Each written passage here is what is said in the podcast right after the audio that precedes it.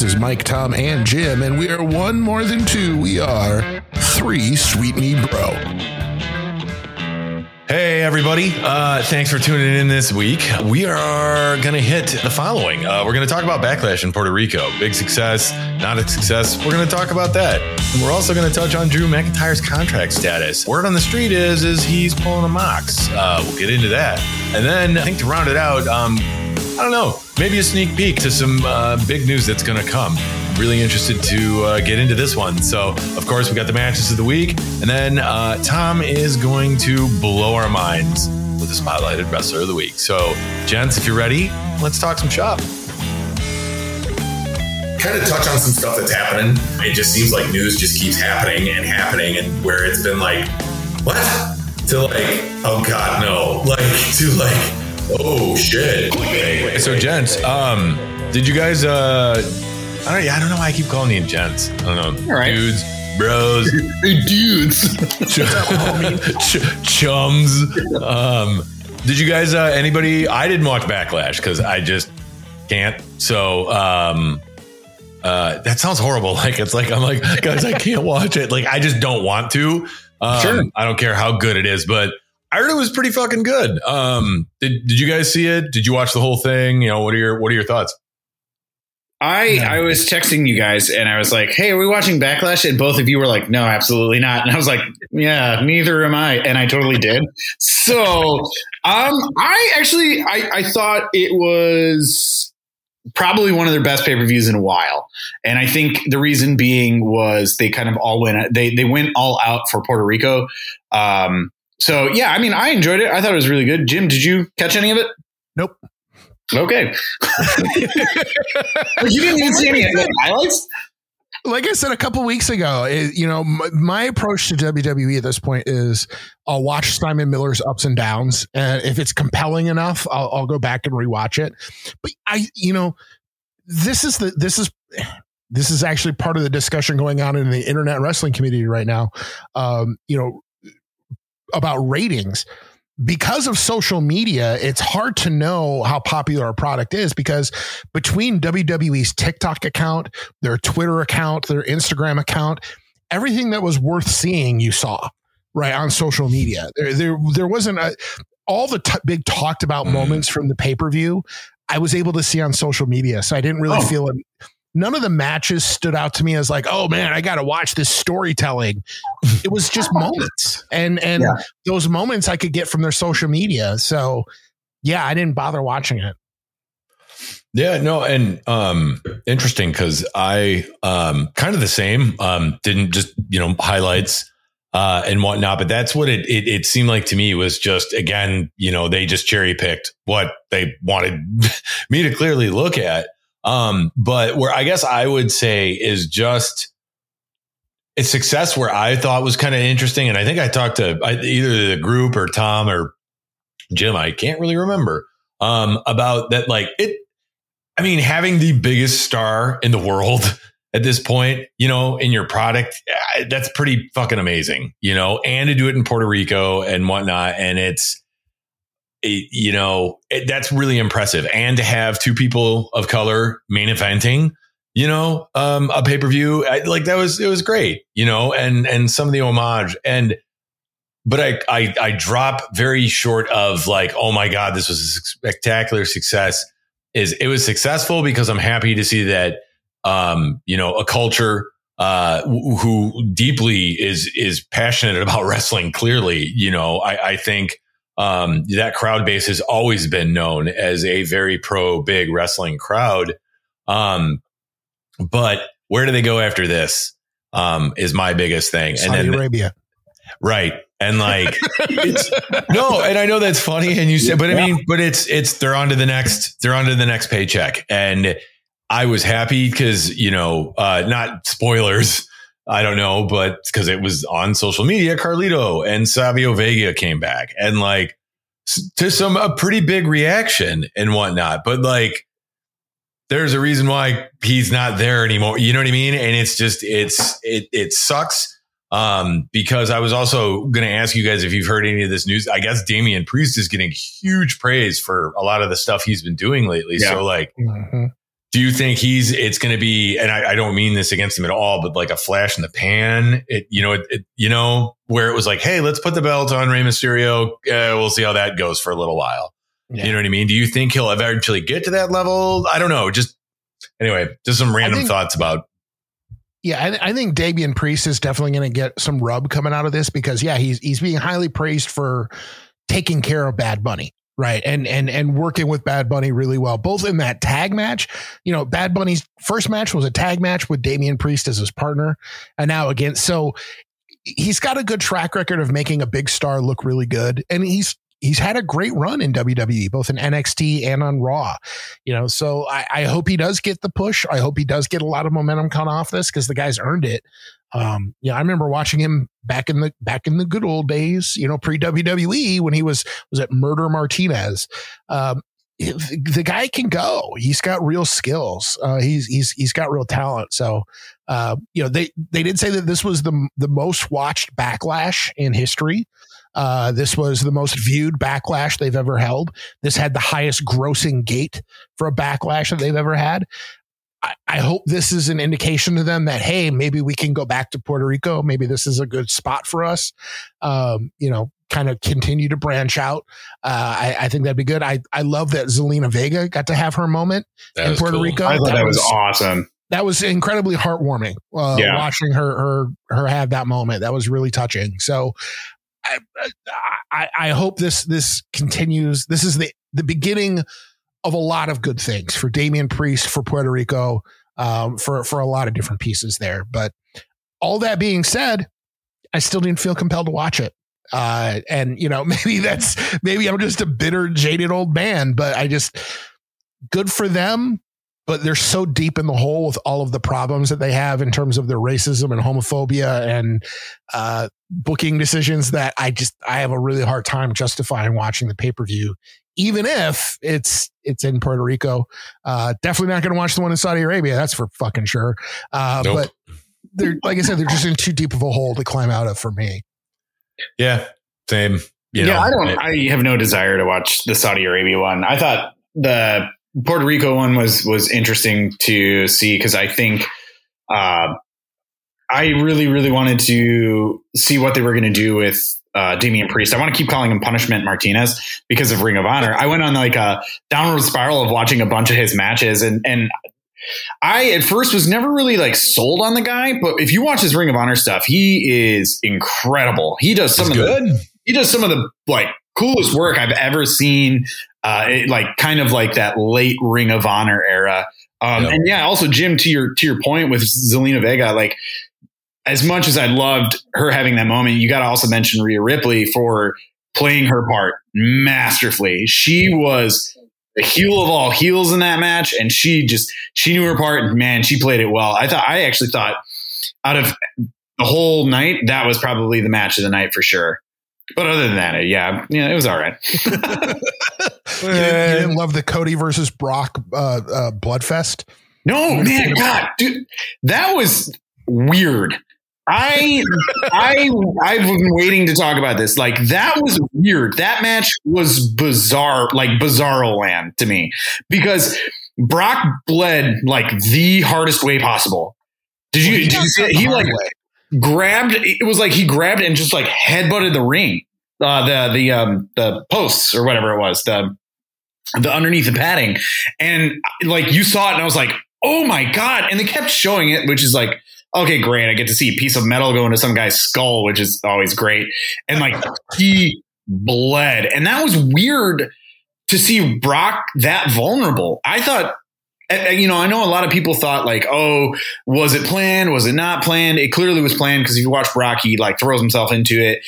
But I just thought it was like, why are you like the the whole to me like the the whole story between Brock and Cody is completely pointless, and this like really amplified it to me. It, it, like it was just not necessary. You made Brock weirdly look weak, which is like that's not what you're going for because every dude he's ever fought has always put up a fight. like pound for pound, but Brock has always kind of had like the upper hand. Like Cody looked like he was squashing him. Like, did am I wrong? Do you, do you like?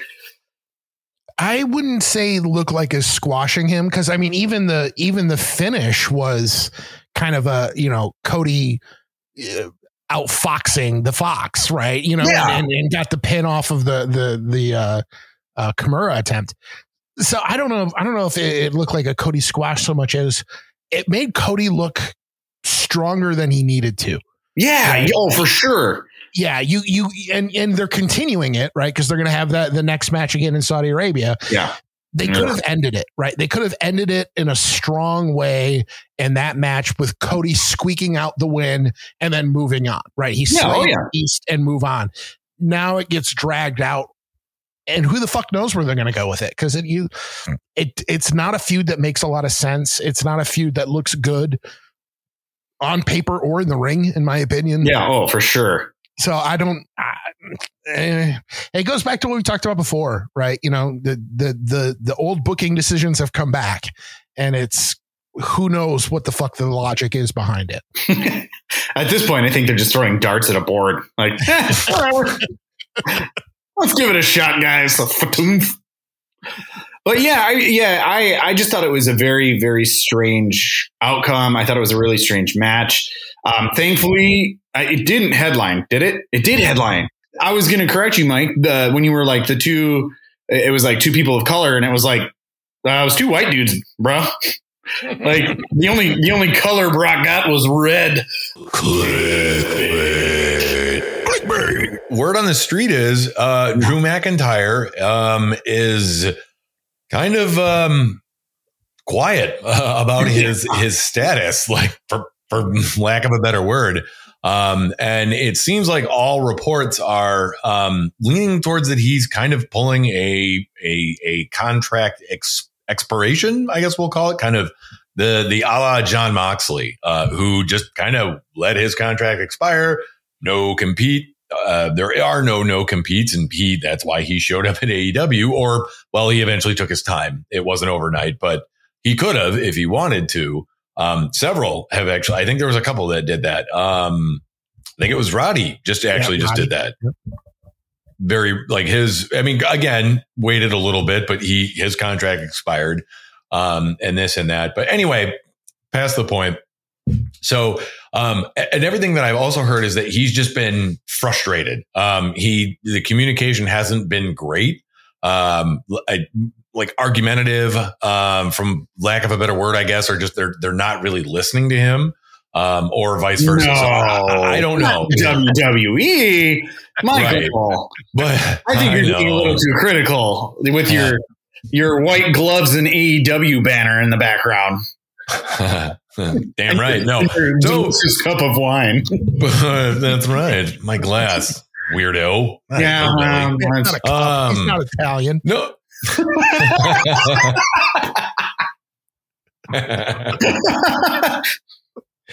so anyway, gents, what do you uh, what do you think about um, the, what's going on with Drew McIntyre, like or lack thereof, kind of really? Well, who can blame him? I mean, honestly, yeah. you can fucking blame him. I, I, you know, you think about the fact that the guy, the guy has busted his ass for for that company and continue to grow, and has gotten shafted left and right and left and right and left and right. And you know, I can't blame him one bit. And I think it's the smart thing to do is to just let your contract expire. Then you don't have to wait ninety days. Then you could move on, right? Just just write it out you know, I, I've heard the same rumors. I've heard the same kind of reporting that he's very unhappy with the creative direction. Uh, he's not happy with what they're pitching to him. And I, watching the product, I have zero problem believing that. I have no reason to doubt that report because it, has seemed aimless. You know, they, they, he had that, he had that triple threat at WrestleMania with, with Gunther and, uh, Sheamus, but they didn't like, aside from having Sheamus versus Drew McIntyre version 917 i don't know if they they have any ideas for the guy uh and it's it's Yeah. incredibly unfortunate because he's he's exceptionally talented i think he could be a legit contender for roman reigns but they're not using him that way They're Yeah. they're they're putting him into mid card status, and and you know for a guy who carried the company through the pandemic, that's a shitty thing to do. That's a really shitty thing to do. So again, can't blame him one fucking bit if, if he is in fact writing out his contract and, and looking for greener pastures. Well, I think I think you kind of uh, I can't remember which one of you alluded to it. Um, was that like it was almost kind of like a slap in the face that they didn't give him the title over. I think because wasn't it like they they did that whole you know McIntyre was going home to train and wasn't it that that one and Yeah, it was like Yeah. Clash What- with the castle. what's a Oh, Clash of the Cat. I like said what an asshole. I was like, What an well, yeah. I mean, Roman, yeah, no, but um, I thought you said Clash of the Assholes, which also would have been really What's wrong with you guys? yeah, I mean, which isn't. I mean, Jim, you're not wrong.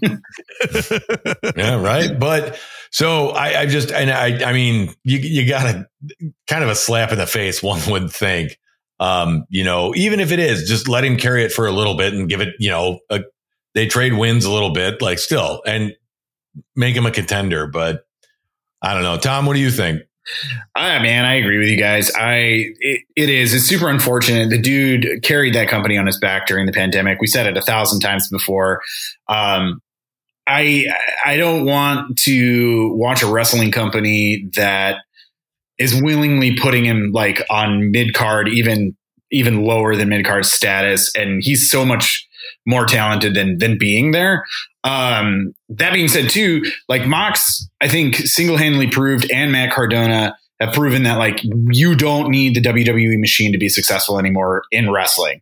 And if you're smart with your money, at least, um, I know that. I mean, Mox has countless times said like, all I did was save money. I don't. I mean, he's like, I'm a very minimalist guy, and I don't spend a lot of money. So I have money. I'm fine. I could retire today. Um, and I'm sure McIntyre's the same way. I mean, this isn't the 80s where they were just blowing, you know, all their money on coke and pills. And, oh, God, you know, it turns out, yeah, Drew McIntyre is just a wild animal who can't be tamed. Oh God! it's like actually, guys, I've been meaning to tell you. Um, Holy but- shit! Yeah, I mean, I think it would be great. I think it would be great if he let his contract expire. So he, he pops up on the Indies. I think it would be incredible if he showed up at GCW because I think GCW is the Fed to kind of watch for for guys to put other dudes over, especially in different federations. I know Matt Cardona's really big in there, and Mox goes over there. And uh, like we said countless times before, how fucking amazing would it be if he shows up in AEW and we get him and um, Jesus Christ. Will Ospreay. Yeah, him and a him in a bag. Apparently, I, I don't know. Uh, yeah, him and Will Ospreay. I think that would be just unreal. I think that would be a match of the year, uh, match of the year contender. He's he's such a fucking awesome talent that like AEW would be stupid not to scoop him up. So when if you watch his work when he was in impact and when he was uh, working a lot of like he, he was the culture pro wrestling champion for a while You- Oh, yeah. his- yeah you watch his work after he left wwe the first time when he was drew galloway he had he has an amazing bag of tools that he's not allowed to use in wwe mhm. there's a lot more to him than if you've only ever seen him as Drew McIntyre, you're Mhm. missing a lot of his upsides. Uh, and and I'd love to see him be able to pull some of that stuff out in an AEW, in a GCW. I'd love to see him kind of go that route and and and bring back his passion. You know, bring back his passion and uh, be allowed. You know, be allowed to be him. Be allowed to be in control of his own uh, you know, story and be in control of his own destiny. Uh, and, and I think he could do really well with it because he's got a mind for it. He's got the talent for it.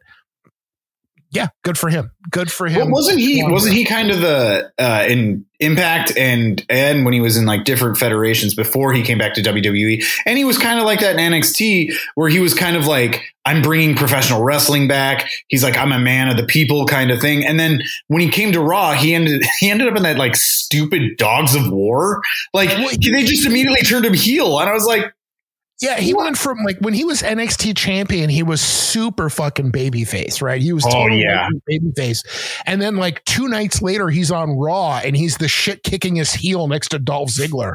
Like how how did that happen? Like they just uh, it was just from the beginning they didn't know what the fuck they had with the guy. yeah. We're gonna pair you with Dolph Ziggler, and he's like, uh, "Excuse me, I'm sorry, what? I'm sorry, what?" Did you speak into my good ear? Thank you. Uh, no, I mean, I remember, and just not to go back to, I mean, just it, I think just reinforces that he'll, if he does leave WWE, which God, I hope he does, um, you know, he showed up in PWG for a little bit. He did, I Oh, think he was either in Bola and they loved him. That's a, that's a tough crowd to embrace. And like, Mhm. you got to give props to as Cody. He was there, man, and they he probably took his lumps, a few of them. Um, I think um, what's his name? Uh, God damn it, Johnny. He fucking Johnny Bravo, Johnny Johnny Good Times, fucking Taya Valkyrie's husband. He's always changing his goddamn name.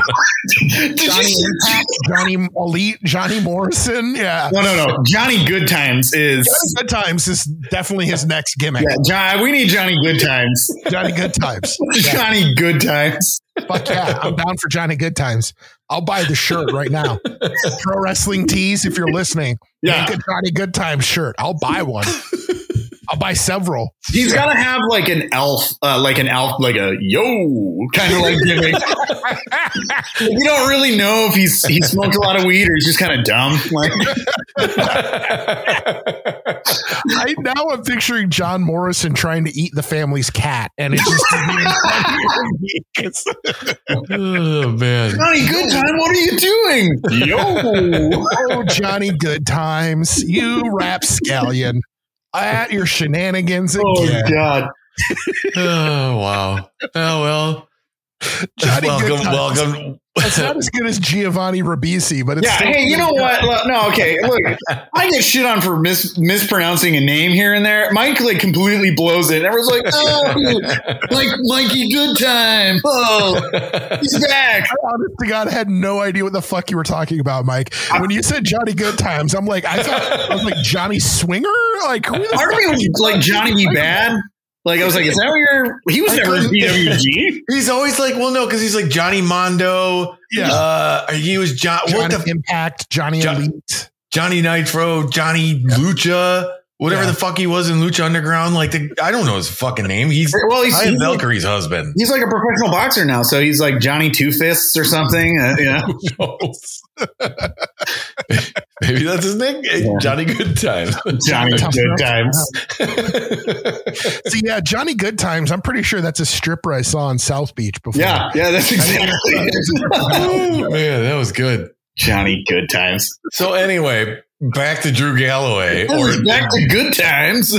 back to Johnny Good Times. No, um, I'm just saying he wherever he goes, he is going to be very welcomed, and I couldn't think of a better stage into what sounds like you know could be a some new beginnings for AEW. And I think speaking of that is. Jim, you kind of alluded to this, and it's been really, really hush hush, and I'm surprised because that seemed like I was like, "Holy shit, it's going to come out that Wednesday." Um, and uh, Tony Khan comes out and says, you know, he does his usual, hey, big announcement thing. And um, I was thinking, I'm like, man, there's been no like Tony Khan's going to make a big announcement. At least I didn't think there was. They just kind of threw to him. And then he makes a big, oh, next week is going to be this big announcement. And this is what I th- originally thought, you know, um, was going to be announced that night. So I was like, oh, that, okay, I guess that makes sense or something. So, Jim, I take it away, man. Like some pretty big news. Yeah, and, and and you know, both in terms of professional wrestling and in terms of uh, the media landscape, this is incredibly significant if it proves to be true. the The rumor is, the reports are that the Warner Brothers Media has uh, Warner Brothers Discovery. Because after all the mergers, I think that's what their name is now. Uh, but they have pro- they have offered one billion dollars uh, to stream all of AEW's intellectual property including their pay-per-views, including their live shows, including their, you know, their television events. Uh, basically creating a situation like WWE has with Peacock. Uh, however, it would be instead of on Peacock, more than likely be on Discovery Plus, which is Warner Brothers Discovery, Warner Brother Discovery's largest streaming platform they currently have. Um, now, the question again, this is all, this hasn't been official yet, this hasn't been released, but the speculation is um, all of AEW's back catalog would then be on there as well. And the question then becomes would Ring of Honor be a part of that? Uh, personally, I think absolutely. I think it has to be a part of that. Uh, again, much the same way that you can go on Peacock right now and watch WCW, AWA. You know, you're, you're buying the library just as much as you're buying the current product. I think the relaunching Honor Club was a great kind of like how WWE Network was a proving ground to get subsumed into the larger uh, conglomerate, the larger uh, body of Peacock. I think launching Honor Club was a way to kind of prove that there's there's there's workability there, and that gets subsumed into Discovery Plus as a streaming network, as a streaming model. I see this as a huge. If this is true, if this happens, this is huge win for AEW. I mean, a billion dollars to invest into that company. That is a, an, a gigantic sh- sign of confidence in the product that is going to give them a ton of maneuverability. Plus, knowing that all of your stuff is easily accessible and cataloged on a worldwide streaming platform gains a lot of legitimacy for your product, gains a lot of legitimacy to, to your talent this is this really is a big fucking deal. Um, again, hasn't been announced yet, hasn't been made official. But if that is Tony Khan's big announcement for this Wednesday, this is earth shattering. I mean, this really is. This is changing the landscape of professional wrestling um, because this isn't this isn't an upstart company anymore. This is an established mainstream competitor once you reach that level. So this is a big fucking deal. This is big news for Tony Khan and AEW. Uh, definitely going to put a lot more eyes on the product. Tom, what did, um, what did, what are your, have you heard anything more about it or like anything to add? No, not really. I, the, I'm just kind of hearing this for the first time. Um, I think that is, it, it's game changing. Like it, I know there's a lot of old diehards who are clamoring for the days of the Monday Night Wars again, which is like whatever. I don't think we'll ever be able to replicate that ever again. But w- I would I would hope that if that does happen and Tony Khan does that, then we would see a better product eventually start to form in WWE. But the likelihood of that even happening with that decrepit old piece of shit McMahon, like I don't think that will happen anytime soon. But like that's I look at it as how like I always kind of thought that Ring of Honor was going to be AEW's NXT. And now that they have a backing of that big of a company and not just kind of Tony Khan just kind of throwing money at his own personal money at it, that's huge. That means Ring of Honor can get a proper TV show. They can get a proper set. They can get, which I, I'm, I'm indifferent about because I love the, that old feel of Ring of Honor where it's just like, I hate to say the term bingo hall because it, it that's that kind of atmosphere. But if they do it, they could do it right and make it cool. Um, which I mean, I'm, I'm, I'm getting like excited just thinking about it, but like it is already a cool product, but like it could be even better. And like to have that catalog already available, like that, that's huge. No other wrestling company is able to do that. I, I don't even think Impact's been able to do that. Uh, right, Jim? I, I don't, or ask our Impact guy, you know? yeah, well, see, and what Impact did is, is they went they went to the the YouTube route, right? Yeah. So you can get a subscription, a YouTube subscription to Impact's channel, and you can access a lot of things. But a lot of their old content is already available for free on YouTube because they weren't smart about it. Um, you know, one of the other we were talking about this before we started recording, but one of the other really big advantages of having the streaming option and this being part of this larger network is, you know, the the old school model of ratings are everything is a dead model. Um, you know, most people are watching now on on they're watching on on streaming platforms, they're watching on social media. You know, the the idea that if I'm not watching Wednesday at 8 p.m., it doesn't count doesn't matter. That's not a legitimate offer anymore. That's not a legitimate um, uh, uh, evaluation tool anymore. You offer this streaming option that expands the the uh, advertising capabilities of AEW. And that's where money is. That's where the money is, is with advertising. So this is going to open up a huge uh, revenue stream for them as well, not just in terms of the subscriptions, but in terms of more eyes seeing it, more possibilities to see it equals you can ask for a higher buy rate in advertising, higher buy rate in sponsorships. Huge financial turnaround, huge financial windfall for the company. Nah, That's that's that's that's unreal. That's crazy. Yeah. And speaking of ratings, Jim, I think you just uh, pissed off Eric Bischoff. So careful. Good. Good. So I, I, I, guess with this, with Warner Brothers coming in, does that affect? Um, speaking of impact, the impact relationship that AEW kind of has, the New Japan, does that? Because again, it's you know at the end of the day, they, they wrestling is still has that kayfabe of you know I want to protect our product you know? Um so it's i don't know. Any thoughts on that? Or you know what what like is there maybe a chance that again new japan gets to an even greater audience? I think you know they're doing a good job with these you know with the with the uh, I get Western tour, uh, mm-hmm. you know, the United States stuff. Um, some of the shows, Tom, you and I have seen, uh, and whatnot. So it's like they're, they're building, but do they, you know, does this come with it kind of thing like that? I guess give them more of a rub. Like, I don't know, Jim, what do you, what do you think? Well, no, that's, I mean, that's a very good point, Mike. You know, the, the AEW has been really innovative and has been has really stood out because they've partnered with and had these good working relationship with New Japan with Impact uh, with a lot of indies as well, right? Showcasing indie wrestlers on their show. AAA, right? I, I, that has been a standout for them. I think you know they're look they're they're not selling to to Warner Brothers. They're partnering with Warner Brothers. Uh, and I think because of that distinction, they'll be able to continue those partnerships and continue those uh, open door policy kind of a thing. Um, because for all Warner Brothers knows, oh, well, that's just part of the business anyway, right? That's just, that's just, that's part of what they're buying to begin with is AEW has made a name by being open to those kind of cross promotional opportunities. So, you know, why would you kill the goose that laid the golden egg, so to speak? So, I think it's a it's a rightful concern, but I'm I'm cautiously optimistic that it won't create too much of a, a hiccup there. Yeah, fair enough. Yeah, I, I, completely agree. I actually think that Impact and New Japan probably won't even say anything and be like, whoa, wait a minute, because more eyes on the product, more eyes on wrestlers will get people to, at least I think, will be like, hey, where is, you know, you know, where's this Okada guy from? Or where's, you know, Josh Alexander from? And so like, I think it's, it's a smart way to get people to tune in elsewhere without directly saying like, Hey, switch the channel to these guys and you'll be able to see them. So I think I think it's incredibly smart, and I think it's a great question, man. I think it's it kind of only time will tell. Um, and Khan being the the wrestling fanatic and and lover that he is, I could see him just being like, yeah, whatever. If they're on our show, they're on our show, and they get you know.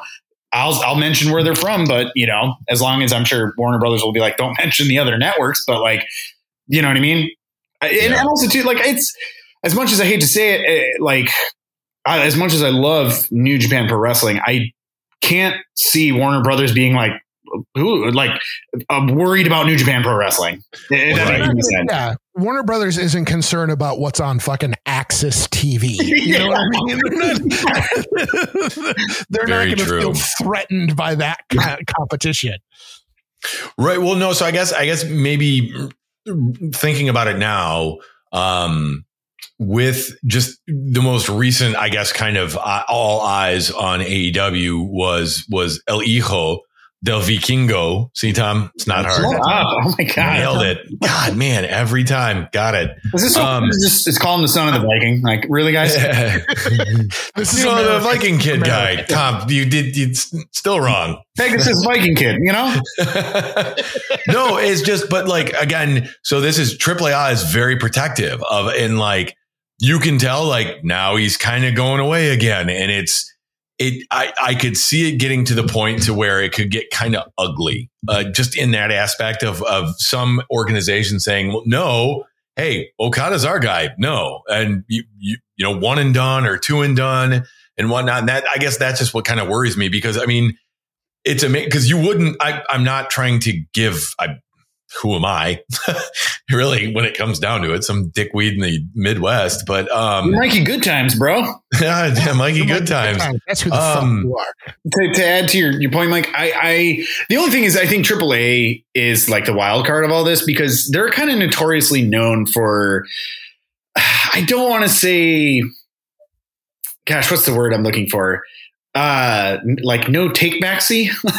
Because like as stupid as it sounds like i know they're like really notorious for protecting the wrestlers and being like it's like the old school territory. Like hey i'm gonna send my guy here Right. but if you really want him you're gonna come check him out in aaa like that's why i guarantee that in, in that that match with him and omega there's no way omega's going over in that match because he's in AAA territory. And that's like, that's some old school territory stuff, which I do kind of enjoy. And I think that we're kind of getting that back.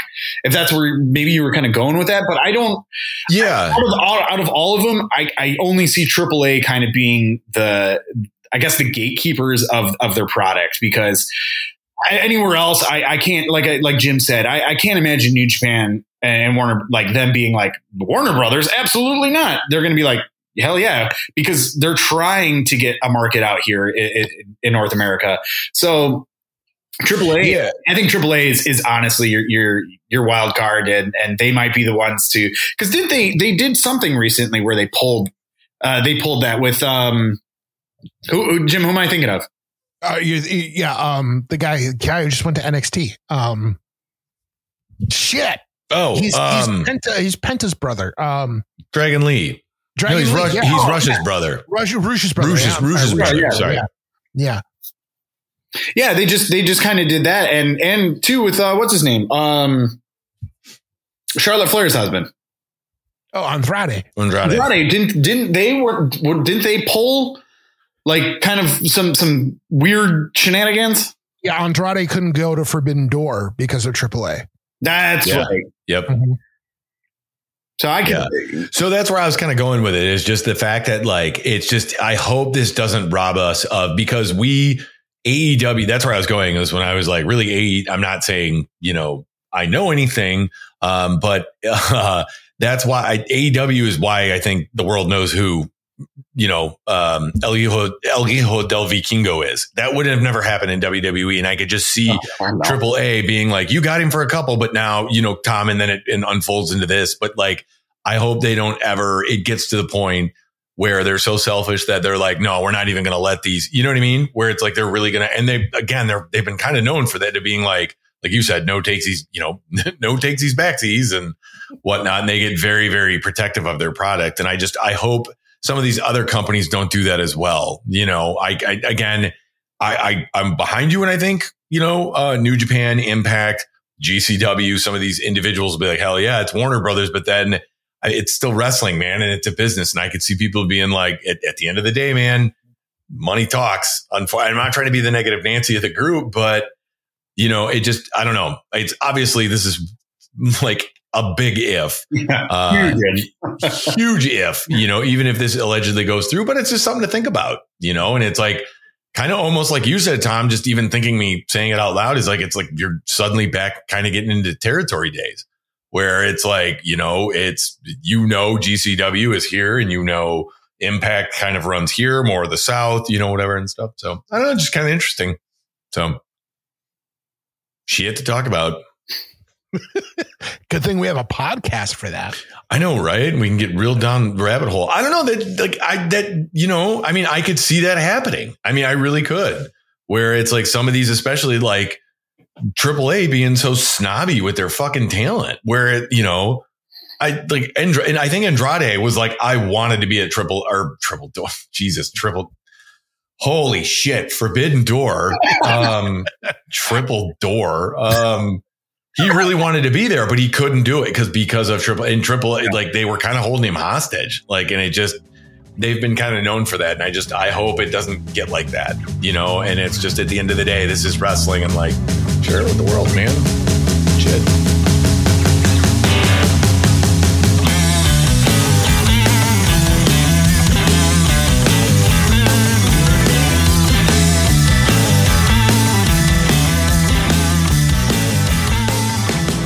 What, what do you uh, what do you guys have for your match of the week?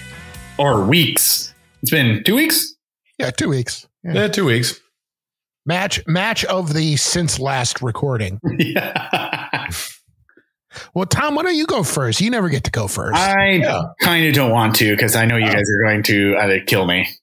oh, wow. I all right. I'm gonna I'm gonna I'm gonna go. I'm gonna do a heel turn. I I picked Bad Bunny and Damian Priest, and I'm not I'm not joking. However, my You hear that silence, Tom? yes, uh, yeah, I hear it. Oh yeah. However, it's more because of the crowd, um, and also too, I ate a weed brownie, and I love watching wrestling while I'm high because it makes it that much more magical. But that crowd was fucking phenomenal. To me, yes, it was Bad Bunny, and yes, Damian Priest was carrying that match, but it had a lot of things that I feel like a lot of wrestling companies and wrestlers want in their career. They want that like nostalgia, they want that big pop, they want that like big show feel, and and I I- think they did it really well, and I wish they would have. Um, I wish they would have actually headlined it, but um, it reminded me a lot of um, Bam Bam Bigelow and Lawrence Taylor. Um, so I, I, I really enjoyed it. I thought it was really great. I thought the crowd was awesome. I think Carlito, even though I'm not a big Carlito guy, I I texted you guys like I can't believe Carlito and Savio Vega got the pop that they got. Um, but being dudes from Puerto Rico, They're huge down there. Well, his dad, no Carlito's dad, ran Puerto Rico, right, Jim? Yeah, Carlos Colon. Yeah. Carlos Colon. Yeah, he's that's his kid. I mean, that's doesn't get much more Puerto And Rico than Savio that. Vega was Kwang, right? They love Kwang down in uh, down Really? in Puerto Rico. No, I'm just kidding. I was going to say, Savio Vega 'cause he's been there for like he's been wrestling in Puerto Rico since the fucking 80s, man. I mean, he's he's he's an icon in Puerto Rico. had no idea. But he Yeah. really was Kwang. Yeah.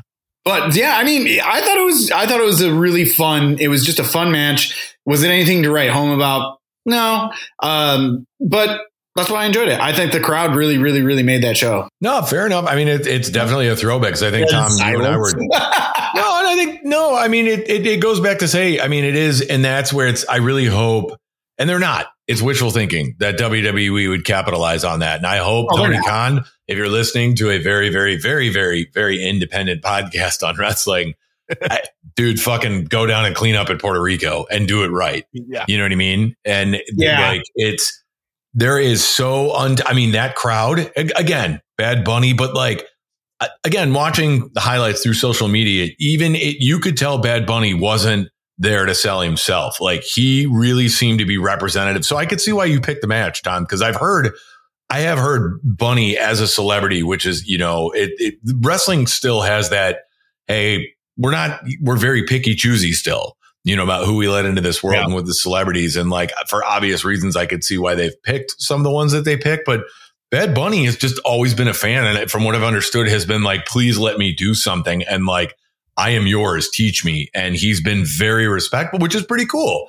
And it kind of, it felt, I could see in the highlights that I saw that, that he was like, holy crap, like, this is what this feels like to them, to the rest. You know what I mean? And like, it just, I thought it was kind of cool, you know? So I could see why you would pick that, Tom. And like, again, feeding off the crowd energy and knowing that Puerto Rico is a, is a pretty damn big, or is and was, um, a, a big mark in professional wrestling. So I also, I also think that, and I hate saying that, and we talked about it earlier. I hate saying that like anybody has to prove themselves, but like, because I think we've, you know, especially as much as, as long as we've watched the uh, wrestling, I, some of these guys we've already seen, and especially like, you know, Damian Priest as Punishment Martinez is like, that guy had nothing to prove because he's always been like, in my mind, after watching some of his matches in Ring of Honor and stuff, he's always been a main event dude. And the fact that I just hate when people are like, he's proven himself to be like a main event guy. And it's like, no, it's, it was always there. You just didn't give him an opportunity until now. Um, so like, I, I thought he really, really shined in it. And, and it was like anybody who was like, he's really proven himself. No, you guys just weren't watching. Like this dude has been pretty fucking awesome for a while. yeah, well said. Fair enough. Jim, what do you got, man? Uh, I uh, I actually went with uh, again some I consider an unconventional pick, but I'm I'm going to defend it. God damn it! And that is the Battle of the Max. It was Willie Mack versus Ninja Mack on this week's this last week's Ring of Honor. Um, I've been a big fan of Willie Mack for a long time. You guys He's know I love a, I love an athletic big man, uh, Oh. and and I I I think the guy is phenomenal. He has a great talent, and the fact that he's built the way he is and can do the things that he do, can do is fucking amazing. I think Ninja Mack is one of those kind of unsung stars of the indies. I think he he does some phenomenal shit, uh, and I love. I said this a couple weeks ago. You know, uh, styles make matches. You know, and having a guy like Ninja Mack, who's a total high flyer, uh, and a guy like Willie Mack who's kind of that that hybrid of of strength and agility. I thought that was I thought it was a great I thought it was a great match. I thought it was well put together. I love to see those two styles clashing, uh, and I just I love the I love the fact that those two have nothing to do with each other, and they both just happen to be named Mac. That for some reason to me tickles me pink, uh, and so yeah, I, I enjoyed it. I got a lot out of it. I don't. Did you guys watch the Ring of Honor this last week? I did, didn't get a chance to, but I can, you know, will sing the praise of of your love of Willie Mack. Um, he's just he's, I don't know, like he's a ten times better version of the Junkyard Dog. I, I Yes. just, you know, um, yeah. you know what I And mean? Junkyard Dog was fucking great. No disrespect. Yeah, don't get me wrong. Yeah, it's just he's just a better version of it. But like the thing that just and it it's I want him to explode, and he deserves it. Some of the stuff he did in in Lucha Underground was hilarious and great. So the guy like he can, you know, he can he gets the pretend aspect of it, but the guy can really go. I'm just so afraid that wherever he does go, one, they won't know what to do with him um, because he has shown up, I believe, in AEW a couple times, and it's been like, uh, Has I it? think in like yeah, Yeah, he had um, a couple matches. Yeah. more on dark and all that nonsense there, um, and whatnot is that, but that he would turn into like, hey, like yeah, I don't I don't know why I did that, but like the another iteration of like polka dot Dusty Rhodes, and he'd be just like this good time shucking, and it would turn into this just especially. I'm not allegedly. I'm not saying that they would do this, but WWE, I think, would just it, like Oh, they absolutely would. Right. And and I could see it kind of happening. I'm not saying it would happen. I just I feel like AEW would just be like, well, we don't really know what to do with him. You know, and it's just it stinks because I just I really hope he gets a national spotlight at some point because he's just he's great. So I don't know, Tom, if you saw the match. Uh, no, I didn't, but I, I love Willie Mack. That guy's phenomenal. Um, he was uh, in Lucha Underground. He was the fucking best. I loved him in Lucha Underground. Um, and yeah, no, that, that's a great pick. I'll have to go back and watch it. I love pretty much anything Willie Mack does. Um, actually, I was uh, when I was doing the Matt Cross episode, I was really close to picking Willie Mack as my spotlight. Nice. Yeah. He's great. What about Ninja? Have you guys seen a lot of Ninja Max? No, I have actually no idea who that is. I've heard, but I haven't. I've heard the name, but I haven't. I haven't pulled the trigger and watched anything. he reminds me of a slightly smaller Gringo Loco. Um, like a very similar kind of uh, style to to Gringo Loco, but uh, no, I I think he's I think he, one of my favorite like kind of unsung stars of WCW was Blitzkrieg in the cruiserweight division. Fucking Creed. love Who's Blitzkrieg? wow. He was this scrawny ass white dude in a red suit and a red mask. Uh, he like he literally only wrestled in WCW and then just disappeared when He- WCW. it was like a almost like a blink and you miss it too, right, Yeah, I Jim? mean, he wasn't there for very long. that. I think he was in, was he in NWO Revenge, or he was in one of the one of the N64 games, right? But I fucking loved Blitzkrieg, and Ninja Matt kind of reminds me of like the next Blitzkrieg, but uh, hopefully not disappearing quite as quickly as Blitzkrieg did. So, so yeah, if you get a chance to check out Ninja Mack, he's got some good. He's he's had some good shit on the Indies. Mikey Good Times. You get to Mikey Good Times. you get to bat clean up on match of the week. Oh man. So mine mine wasn't a match. I just it's it's been it's been a couple of weeks. Um haven't really just nothing really stuck out um and whatnot until I don't know. I just I know it's not it's not a match, but goddamn that it was a segment where Christian Cage came out this past dynamite in Detroit. And it was it was like this. I was laughing so hard. Not Christian, not at not at the segment, not at the fans, but I was just I was like, this is it was I felt giddy like the the the Kenny Omega El Hijo del. Oh my God, I almost. Well, well, well. Not so easy, Mike. No, El, El, El Hijo del Vikingo, uh, being very giddy at that match.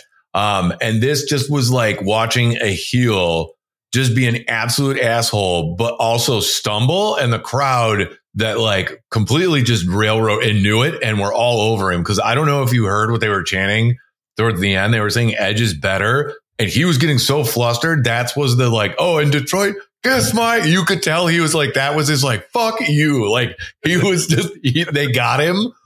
And it was just like, this is, this is why I love professional. Like, man, was that fun. Like it was great. Cause like, I think Tom pointed out in, in text, we always, whenever there's a good promo, we always like pick and pick and choose. And I know Jim, I think you had said you had seen it, but Tommy hadn't seen it. I was like, Tom, you gotta watch it. Yeah. And he comes back immediately with it. He's like, Detroit, you are literally the worst city in the country. And I mean, just immediately, like from off the bat, he just shits all over him. But like he started, he stumbled and then they just, it was, it was funny because you could tell it was just such a fun dynamic of I got him. Oh shit, I lost him. I got him back. Oh shit, now I'm dead. Like they got me. And like it was, hilarious. I don't know if you guys saw it or if you have anything to add to it, I but did. Dan, I was just, I was laughing my ass off. I thought it was great, just all around great.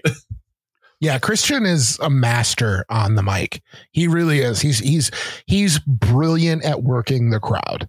And it's it's such a different style from like the MJF working the crowd, but like it's it's the it's the traditional classic heel promos that he can cut uh and the the the barbs that he can take out in those promos. I i'm a every time christian is talking i'm a big fan. It, there's going to Oh, be something Oh, yeah. coming out of it. And yeah it was like you said it was it was a really good it was a dance between Christian and the crowd that night, uh, and and it was it was something really fun to watch. It was something great to watch because yeah, in ring action is fantastic, but if you're going to do mic work, make it count. And Christian knows how to make it count. He builds interest in what he's doing based on his mic work. So yeah, totally. It was it was a good good fucking segment. Oh, so I funny. I absolutely love when a heel comes out and immediately insults the crowd. Like immediately is like your city sucks. I I, I the only reason why I'm here is because I'm getting paid to be here. Like there is nothing just like I love when wrestlers take jabs at cities because it's just it's like so old school and it's also like we're like nowadays that like everyone's like who cares? But in wrestling man you're just like fuck you I'm, i love this city. It's the best. It's the best. And and uh, like i haven't seen a crowd boo somebody for insulting their city so hard since um elias did it in uh seattle.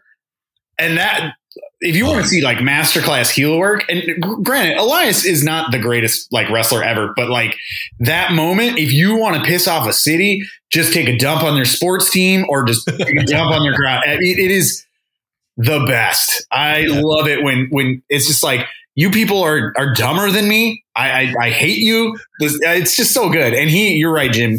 Masterfully done. He is so good at it, and I. It is. It's very different than MJF because you know what you're getting with MJF. You're like weirdly going to get insulted and love it, but like as soon as you start attacking my city, oh, it's on, dude. Well, I don't know. Did, did you notice for several weeks there, Dynamite had a thing where, uh, you know, like they, you know, like next week this is happening in this match, and we're going to hear from this person. For a couple weeks, they kept saying they kept having a graphic. MJF is contractually obligated to appear. that was to me, to me, that's that's a subtle little detail. It's just a fucking brilliant heel, Yeah. right? It's like you know he doesn't want to. He's contractually obligated to be in Seattle. Like that kind of stuff is just fucking smart. That's just smart, smart uh, storytelling. So yeah, I love that stuff. Yeah, MJF did it too in Seattle. He like there was a clip floating around where he insulted the Seahawks, and it's like they he shows the clip of them losing the Super Bowl. yeah. it's just a wave of booze. I'm telling you, just if you want heat, man, go after other sports, other sport teams. It's it's just easy, easy marks, man. Well, and it was just, and it was, and it, I feel bad for not to throw this weird curveball out there, but like, I think, Tom, I, I told you this. I kind of feel bad for Luchasaurus because you could tell he was like, um, I. um, I'm a dinosaur, like, and it was just I'm you could tell. Christian Cage was like, okay, I shit, I gotta talk my way out. And like, it was just that last minute where he's like, oh, and Detroit, kiss my ass, like, just- I just that just really won me over, and I just I thought that was so goddamn funny. Oh, I thought that was so funny. I also love that he chooses, he like purposely chooses to wear a turtleneck. And that he is so I know. That's heel, baby. It's That's heel. It is just heel. There's something about a turtleneck, and like a, a heel wearing a turtleneck, being like, "Look at how sophisticated I am. I'm more intelligent than you." And it's like, dude, you're wearing a fucking turtleneck.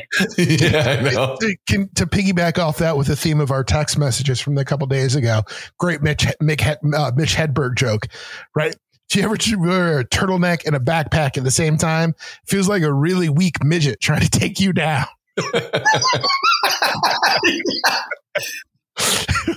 but no, wearing a turtleneck is a total heel move. That's a brilliant heel move by Christian. That's that. That to me is always like reminiscent of like Bobby the Brain, Andy Kaufman. Just like you're just, I am Yeah. smarter than you, you idiots. Like it's just so good. Great choice, Mike. Great choice.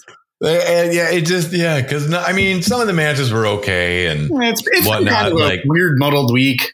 Hey, yeah, well, like that's it. Just I wanted it was kind of the theme we talked about last week. Not to bring up more matches, but just everything felt I wanted it to be better. Um, you know, like I really wanted that Orange Cassidy and Garcia match to be better. Yeah, I I get it that Garcia is trying to embrace the you know um, the the sports entertainer and get his dumb fucking dance over, but like I also am like, okay, what are they doing with Orange Cassidy? Are they trying to make him the like I'm exhausted champion and like who who's going to come in and be finally too much for Orange? You know, because it I thought that, I actually thought Garcia was going to win for a sec. I was like pretty sure, and then I was like, oh no, okay, whatever. But it just nothing. Still, I wanted the Moxley and Omega match to be better. I mean, that the the swerve was. I didn't really see it coming, um, but I just Really? again kind of wanted that to be better and whatnot. And it just it. I think they kind of kind of killed their own vibe that night because they were like, these are pay per view matches, but it's not a pay per view, and it's like, oh well, then we know the matches are going to be cut really, sh-, you know. I don't know. It just that's what it kind of felt like to me. So, and it NXT just seems to be. I don't know. I don't the even watch they're- NXT. Yeah, why bother? Why Yeah. bother with it? It is. It's I've read a few things wreck. and I'm like, what is happening? Like, what is going on? Shawn Michaels. That's really. I the thing with uh, Mox and Omega is it, it's just two really great wrestlers who just don't have that chemistry to me. Like every time they get in the ring, it's just like you guys are great. You have really great styles, but they man, they just do not mesh well. And I see what he, I, I get what they're trying to do. Uh, you know, with with that, the two different styles. You know, you got the the brawler versus you know the the god of wrestling, basically, and it's like, eh, nah, it just doesn't it doesn't work.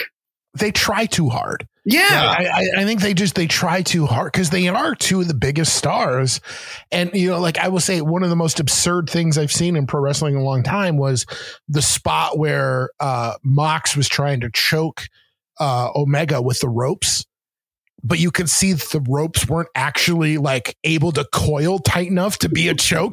you could see that he had a good eight inches of room all the way around his neck. It's like.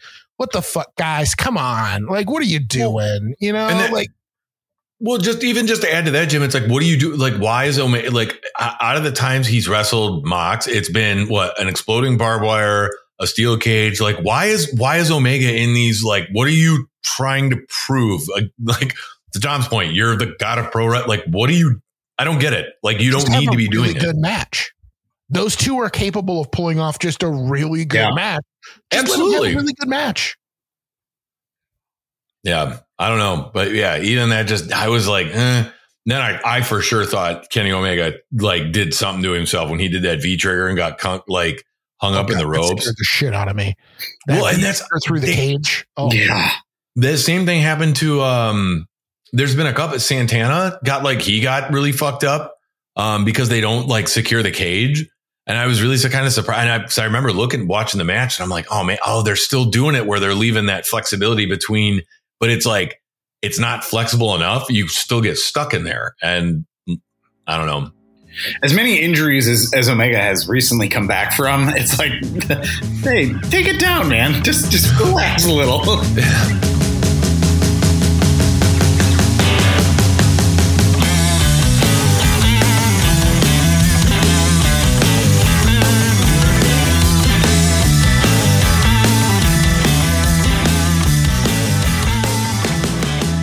It's been a bit. Uh, Tom, I believe you're up uh, for a spotlight. Uh, who, uh, who, who in the world of professional wrestling are you going to enlighten us about? I'm, uh, Virgil. I'm kind of intrigued. It's Virgil. I have no other way around it, guys. It's Virgil. now. So I don't have a fun opening, but I do have some fun questions afterwards. Um, this dude, I think you guys will both love. Um, we've talked about him before. He comes from a really, really great family that I struggle to figure out who's a part of who, but none other than Jacob Fatu. Hey. All right. Yeah. I went on a weird kick of watching his stuff because a lot of his stuff is on like uh, YouTube. Uh, a lot of MLW stuff is on uh, uh, on YouTube, and um, my God, that that dude is he he's phenomenal. He's so good. Um, so Jacob Fatu, uh, he came into the wrestling world, uh, obviously with his family, that family, his famous family. Now, I, I, I know I'm notoriously known for getting names wrong. Is it Anoy or Anawa? Annoy. Anoy? It- It's actually fully because I just saw something with Jacob Fatu, and it's um, I believe it's pronounced um, Anawai. Anawahi? It's Anawahi, the Anawahi family, but everybody just I believe it's just more commonly it's it's the Inouye family is what I've. But yeah, I look it up. There's something he. There was a clip I just saw. He was I, I want it wasn't Chris Van Vliet, but it was somebody, and he he kept saying Anawahi, Does and that I believe is the job of breaking it down. yeah, It- and that was I think I sent it to you, Yeah, Tom. you did, it's and like- and it's me, uh. That that's what Yeah. I that's why I kind of wanted to pick him too. Um, so he was trained by his uncle Rikishi, who, if you guys don't know who Rikishi is, Rikishi is the father of the Usos and Solo Sikoa. Um, now Rikishi, because I did look up a lot of the uh, Mike Anawahi, Annoy. I just want to say Annoy. Annoy is uh, annoy is the easiest way. to Okay, say. I'm going to go with Annoy because I'm tired of looking like an idiot all the time. So the uh, so Rikishi, the Fatus are one of the sisters of Sika and Afa. So that's how those guys are related. It gets man, it's so crazy who's actually like in the family. Um, so his his father Sam Fatu, otherwise known as Jim. Jim, do you know? Tonga Kid. Yeah, Tommy Kid, right? Oh, very nice. Yeah, the Tonga kid. Yeah. Um, Umaga was his uncle, and the Usos are his cousins. And I know if you watch a lot of the, the videos of people breaking down the family, everybody in the family is like a cousin or an uncle. Um, but Jacob Fatu properly broke it down, and the Usos are cousins, uh, like proper, like blood, actual blood cousins. Now, The Rock, which we'll get into in a minute, he's from Peter Maivia's side. Um, and they're blood brothers. So they're not blood related, but they he does consider them like cousins because they were like hanging out all the time. Um, do you know who was ac- who's actually considered part of the Annoy family? Haku. Ha- Well, Haku technically, Yeah. he's technically, um, which I didn't I didn't know. Jimmy Snuka and Really? yeah, Jimmy Snuka's weirdly. I and I I've been trying to find it out. Nobody really knows how Jimmy Snuka fits in there. Like he's he was married. He was like married to somebody from the Fatu side. Okay. At least that's what I, I, I've read. And that's Um, not the woman that he murdered. That's a different one. yeah, no, it's not the one he murdered. No, woman he murdered. Okay. no. Um, Jimmy Snuka murdered a woman. Just you know. are you are you ready for this, Jim? I, I know you appreciate this. Gary Albright. Yes. He's I had no idea. Yes. He- That's the he- funniest part of the whole family. It is the weirdest part. I was like, what? yeah. Gary Albright is married to Monica Annoy. Mhm. which is Afa's daughter. Yep. Ugh, it gets it's it's wild, man. Um, and on the Yeah. on the High Chief Peter Maivia side, you've got obviously The Rock, uh, Nia Jax, and Haku. But Haku and Rocky Johnson were also like weirdly broad, like blood brothers. They were like really, really good friends, and that's how Haku and everybody like is involved in that.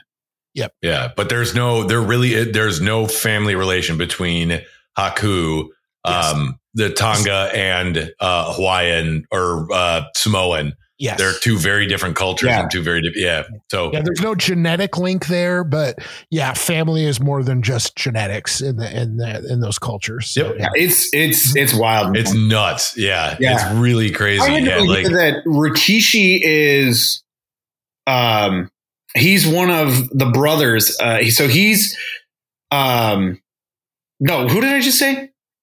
Did I say Rikishi? yeah. Yeah. God Yeah. damn it, Yokozuna. Yeah, I was gonna say you forgot about Yokozuna's- Yokozuna. His his dad is one of Afa and Sika's brothers, but he never wrestled. Only Yokozuna did. Mhm. And I guess what's his name? Umaga has a kid too. That's like recently he's he's like training to become a wrestler. Oh wow. Yeah. So Oh, wow. they're man, the, like when they talk about a dynasty, man, it's it's legit. Uh, so Yeah. Fatu, Oh, well, you forgot about uh you also forgot about Roman and Rosey. They're they're brothers. Yeah, they're brothers. yeah, Roman and Rosey are brothers. They're Sika's boys, and Umaga is their like cousin, like proper cousin. So and, Yeah, and but Umaga is like so Umaga is Fatu, uh, Jacob Fatu's uncle. It, dude, it, it's ridiculous. Keep going, Tom. Keep going. They're just family. It- it's great. Yeah. Uh, so Fatu was born May 11th, 1990 in San Francisco. Um, obviously he, he, he was born into the, the massive Hanoi family. Uh, there's really not too much about him except for when he was 18, he was kind of troubled youth and he got arrested for robbery. Um, and while he was in jail, he cites seeing the Usos wrestle and was like, this is what I want to do with my life. Uh, and he, he, it was like kind of like the birth of like him turning his life around. Um, he didn't, he hasn't really wrestled in many major promotions. He's kind of focused his, uh, all of his time in MLW. He, re- he debuted in 2012. Um, I don't know who Black Pearl is, but it's a relative of his. um, yeah. So most of 2013 and 2000 uh, or 2015, he was in California, independent promotions. He he often teamed with his family. He, in 2018, he goes to Mexico. He loses to Octagon and Blue Demon Jr. Um, again, he's just like he's just kind of like a student of the game, learning from his family. I mean, what a great like what a great place to learn from and and uh, wrestlers to learn from. Um, you got MLW, so he comes to MLW in 2019 to present. He is probably the must-watch dude in MLW. Um, he first debuted uh, with uh, the Almighty Sheik, and Hmm. I want to say Simon Gotch as con- the Contra unit. I know there was another guy involved. Jim, you might, Jim, Mike, you guys want to chime in? Uh, I don't remember, but yes, there was a fourth man. I just don't remember who it was right now. Yeah. It, well, I know they brought in some big math dude towards the end. Is that who you're thinking of? Kruger, Mads Kruger, or whatever? Oh, you're right. Yeah, yeah. There was that guy, but Simon Gotch was, yeah, Simon Gotch was in it, and then it was the Sheik, and then Jacob Fatu. But I think there may have been one more. You're right. I can't, I'm not 100% sure on that. It's, yeah, I haven't seen it in a while. Um, so he gets into a feud with uh, Tom Lawlor, who was uh, at the time the MLW champ. Um, he uh, Lawler retains uh, the the title a few times, but in the first ever MLW pay per view, uh, Fatu successfully defends, uh, or he wins the the title, and he successfully defends it against LA Park. Um, which Mike, I didn't know about this. I thought this was kind of a cool. Cool tidbit about him. Uh, he was in a group called War Beast with Brody King and Kevin Sullivan. Yeah. Yeah, I didn't know that. I was like, wow, that's that's amazing. That's a sweet fucking name. right. Um, so he's 6'2", 285, and he moves like a goddamn cruiserweight. Uh, the dude's insane. Um, he can pull off some of the most unique blend of like both power moves and cruiserweight moves. Um, I think he's quite possibly one of the most entertaining wrestlers besides El Hijo del Vikingo, motherfuckers. Um, well done, Dom. uh, yeah, concentration on your face while you said that. Though. shut up. We're- Jim, we're luckily we're not on YouTube. um he he's he's i think i believe he's 30 32 um super young he's got a, i think he's got a, a hell of a career ahead of him um i uh, one of um I think possibly one of the greatest matches he's ever had was uh, the Hammerstone. Him and Hammerstone going at it. I think that was one of the best matches I, I've seen in a long time.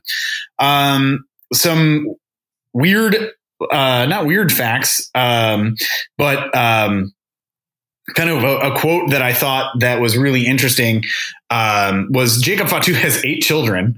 Um, What? yeah, he's, Yeah, he's a yeah. busy man. So uh, he Wrap it up, Jacob. Wrap it the fuck up. um, one of the quotes I, I loved about it is uh, is he said that leave wrestling in the ring. Um, he started out when he was in the import. Uh, he's he's he. This is a quote from him. He states about the importance of family. He said, "Treat people good. The cat setting up the ring, doing all that. I appreciate them so much. I mean, I appreciate the boys in the back too. But you got to treat people good because you never know when you're going to see them on the way coming down. Leave the character out there. I'm a proud father of eight children, so that switch has to get turned off. When it's time to be a dad, it's time to be a dad." Uh, I thought that was really great, especially considering the the kind of curse, the wrestling curse of being a terrible dad, unfortunately. Um, and uh, I, I love this quote too. He said, "Professional professional wrestling has really saved my life. It saved our lives." He's referring to the Inouye family. He said, "I grew up not knowing what uh, what I was going to be when I grew up. This just happened to me. I didn't grow up wanting to be a wrestler, but I'm glad all this happened. Now I understand the sacrifices my uncle and father did to make a living and to make a better life for me and my family." Um, You know, I, I hear people from the Anui family and even the Hart family. Like Bret Hart has said repeatedly, I didn't want to be a wrestler. I didn't know what I wanted to do, but I didn't want to be. If you're a Hart or an Anui, Anuai, whatever, like how the fuck do you even consider a career not in pro wrestling?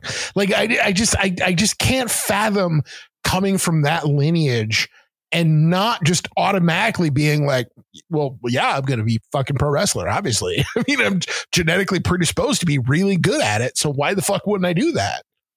I totally agree. I, I, I always think of um, like the lesser known Harts um, and just how much they feel like the guys who were like clearly dipping their toes in the water and they were like, oh, this isn't for me. Bruce. Smith. Bruce.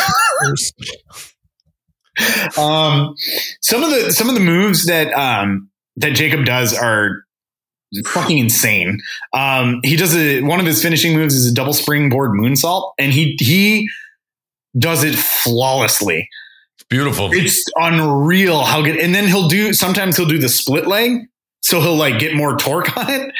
Um, it's crazy watching him do it. I, I was watching that him and Hammerstone, and he does it to Hammerstone, and he does like that quick split, and I was like, how the fuck does he do that without killing the guy?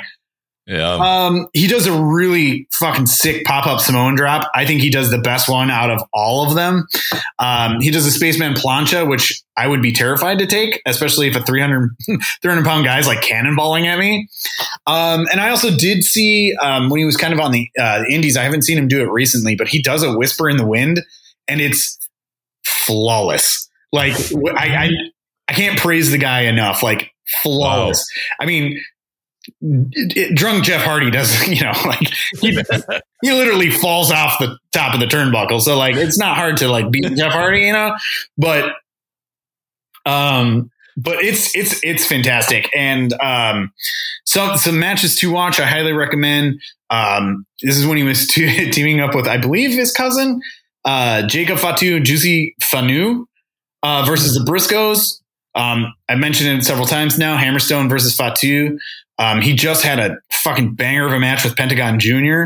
Uh, he has a really great match with Bandido. Um, he's seriously so insanely fun to watch. I'll give it to you guys before I, I ask my question to you guys. What do you guys think about Jacob Fatu? Fucking love him. I mean, we, you said at the beginning we've we've talked about him a few times already on on the show. I, I think he's an absolutely amazing talent. Uh, you know, it's it's funny when you when you listen to the Anoa'i family talk about family members, all of them have this absolute reverence for Umaga and what an amazing talent Umaga was. And you know, I, I thought of it when you mentioned the pop up Samoan drop that was that was an Umaga thing, and, and Yeah. Jacob Oh, yeah. Reminds me so much of Umaga in so many ways uh, of that amazing blend of speed and power, and and people who who are built like that shouldn't be able to do a standing shooting star press. Yeah. Where the fuck does this man get off being able to do a standing shooting star press? Yeah. he, he he is he's he's an an amazing phenomenally uh, impressive talent um you know i i think of i think of jacob fatu i think of like keith lee and Yeah. talk about a fucking dream match for me you put jacob fatu and keith lee in a ring together Goosebumps, man. give you, give me Goosebumps. all the money. You just I take all of my money. I don't even fucking care. Uh, so yeah, I'm a I'm a big Fat, Jacob Fatu fan. Um, I, I just recently actually came across a clip uh, of him getting roasted by Enzo. So obviously the guy has given enough to this business because he was willing to sit there with Enzo talking. Uh, so God bless him for that. But Did, did you did you see what he said after? Like, I would have shit my pants if I was Enzo. No, What, what, what Jacob Fatu like responded with? no, He was just basically like, uh, "If you run your fucking mouth again, I'm gonna fucking kill you." And it, it was like, "Oh my god, dude!" Like, talk about he was he was like, "Talk about my motherfucking family again, I'm gonna fucking kill you." It was like, "Stop, Enzo!" Like this, I'm he's not joking. He apparently too from everything I've, I've read about him he's like a, a super sweet dude. He his character is like he's like i don't play a character. He's like this is just me. This is who i am. And it, i mean i know a lot of wrestlers say that but like uh, you know without without the like you know the theatrics like he's just a super chill dude from what i and like every interview i've seen he's just like super excited super thankful to be there um, I know a lot of people are questioning when and wherever, like, why hasn't he shown up to WWE? Um, I think you, you know, he'll say, you know, part of his timing, he's kind of being humble, but he's like, dude, I'm loving it in MLW. He's like, I can provide for my family, and he's like, I'm good down here. And, you know, he's like, I want people to, to, you know, he's like, I just don't want people to think that, like, I got to WWE easy because of my cousins and my bloodline. He was like, I want to prove that I can go there, but he's like, I'm happy if I don't, if I don't go there. And I was like, that's pretty awesome. And I'm, I'm sure maybe that's kind of a reason why maybe he's, they're kind of passing him up because he's like, you know, well, you should, you should want to be here, brother. You know? Well, and I think too, he just didn't he just win? I think like their kind of big tournament, uh, the Battle Riot. Um, and I think he won it again because I think they're gonna they're gonna do another round of uh, him and Hammerstone, um, which I concur, Tom was great. Like that was a like that to me was just fun storytelling wrestling. Um, if Yeah. anything, Jacob Fatu, he's he's a great wrestler, but he's a great storyteller. Um, he, I think, I think even with the Lawlor uh, match, not to jump around, um, I think even the build up to the Lawlor match was a good six months at least. It was around, it was a good long story. Um, and it was great. But the Hammerstone one was like, you were just like, yeah, because I, even think Hammerstone kind of started out as a heel. Um, and then they, you know, he, he went more babyface, but it was just this, the, yeah, get him, get him Hammerstone. And, you know, it was they, you know, that was when Contra Unit came back and it was Mhm. even bigger and meaner and all that fun stuff. But yeah, he, he reminds me of what I wanted Umaga to be. Just this like unhinged fucking just war, like mania, like not warrior, but like warrior, I guess. Like, I don't know, just like, I don't know. Like he's just, he's such a good blend of Samoa Joe, um, uh, Umaga, uh, Solo Sikoa. I, th- it's all, it's just, it's a lot of fun. Mhm. Um, and yeah, he's, he's great. But I think, um, since where I was going is he just won and I have a feeling he may get another title run.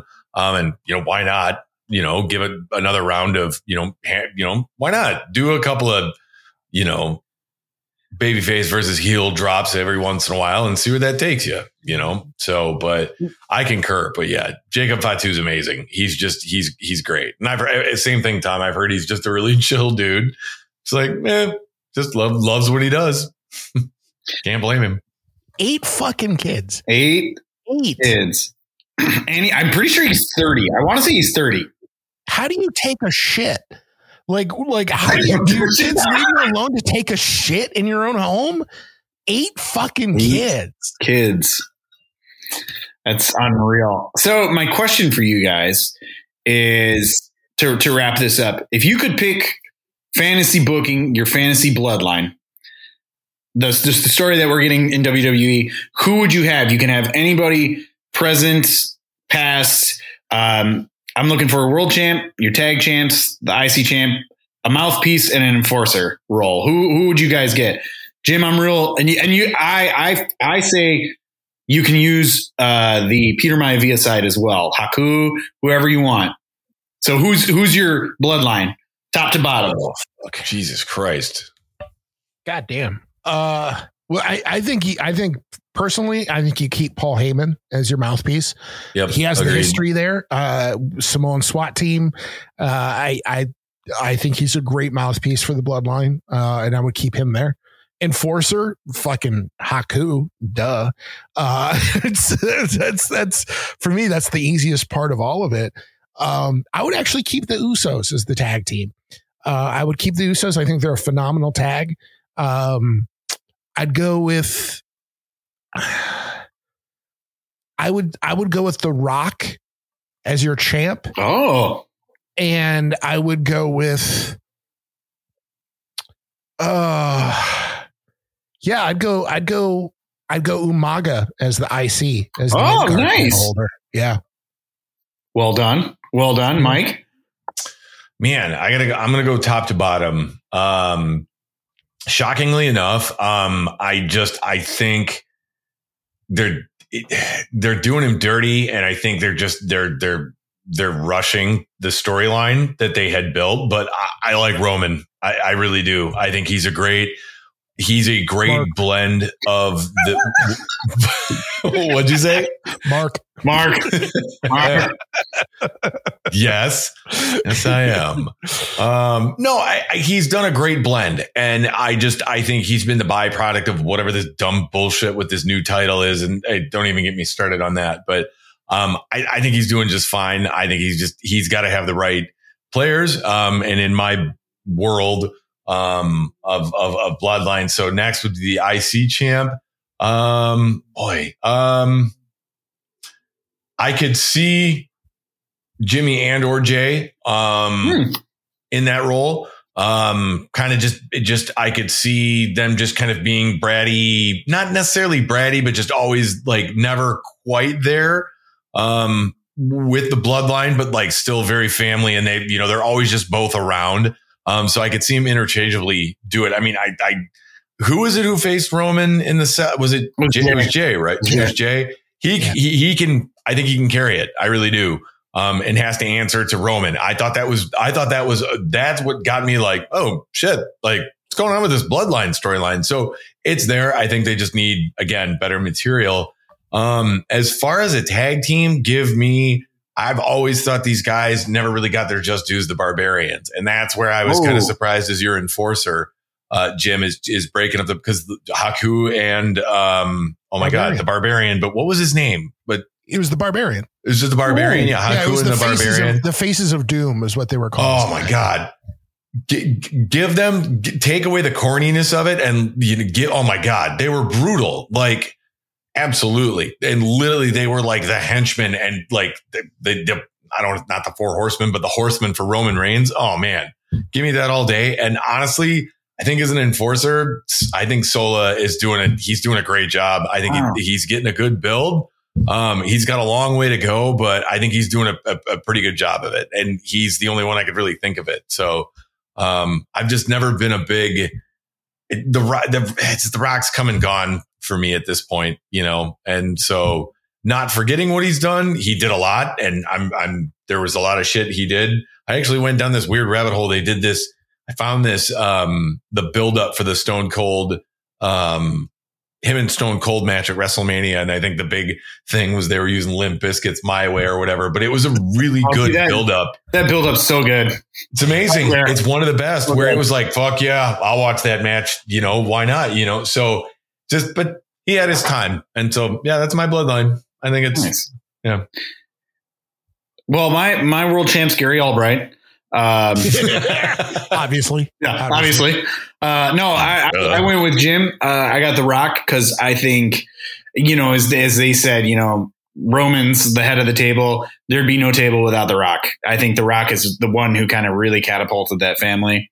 Um, for the the tag, I put Umaga and Jacob uh, as the Samoan Hit Squad. I think that would be that. Um, I love a big mean tag team. What's that? That'd be fucking badass. Oh, dude, wouldn't it? Um, I the IC because I think he was just a really good worker. I think he was really underrated. The Tonga kid, um, Haku is the enforcer, and uh, honestly, for your mouthpiece, Tom, uh, yeah, Tama Tonga. Nice. I, I had to go with Tom. I love Paul Heyman though. I mean, it was tough between Paul Heyman and, and Tama Tonga, so that'd be my ideal bloodline. Nice. Not no, bad. that's a le- that's a left fielder for me with Tama Tonga, but that actually that makes a lot of sense now that you say it. Even though Yeah, I forgot you could actually him do- and Roman like kind of don't like each other. Well, I I don't blame him. Yeah. I don't blame Tama one bit. Yeah. Tom, Tom is just better. yeah. I mean, I, but then again, I mean, it, it is, it, I'm like, oh man, I, I don't know when we're going to get a gorilla, uh, Guerrillas of Destiny. Man, like they, oh, they were so good. Oh god, dude, Oh, they were the best. Some of those entrances, that's when Tama was just like really vicious too. You come out with It was like, like- uh, the face paint. Yeah, no, they'd come out with, well, the face paint, but the predator masks, hmm him and his Oh, brother yeah. would. Well, and you know his his his Twitter handle is the good bad guy, and I think that's like the the Guerrillas of Destiny run is where he really earned that. Right, he really is. He's just a fantastic fucking bad guy. He's a Fantastic bad guy. good bad guy. Did you did you see that where he was doing that the weird thing where he was try, he was trying to be the good bad guy or, or like he was trying to be the what was it? It was like he didn't want to do anything that he did and everything his moves he did under protest or he'd like scream like like he didn't want to. It was hysterical, and then of course it's just this like oh Tama, and then he just immediately goes heel and like obliterate. And it was just like oh that's you know you kind of had us for a second there, and it was really it was really funny. But it was like, why is he doing this? Like, maybe he maybe he's gonna go face. Oh no, he Nope, didn't. never mind. Dude, Nope. you, do you guys remember when he uh, uh, Enzo tried to go like one on one with him, Well, like via via Twitter? Bad That idea. was pretty Enzo. good. No, Bad idea. terrible idea, Enzo. Like most of his ideas, bad idea, Enzo. Bad idea. That'll wrap it up for this episode, but come back next time for more news, analysis, and of course, Spotlighted Wrestler of the Week. Big thanks for giving us a listen, and a super thanks for subscribing to this podcast so you can have our dulcet tones delivered right to you each week. Feel free to leave us some feedback on your podcast delivery platform of choice. On behalf of Mike and Tom, I am Jim, and we are out.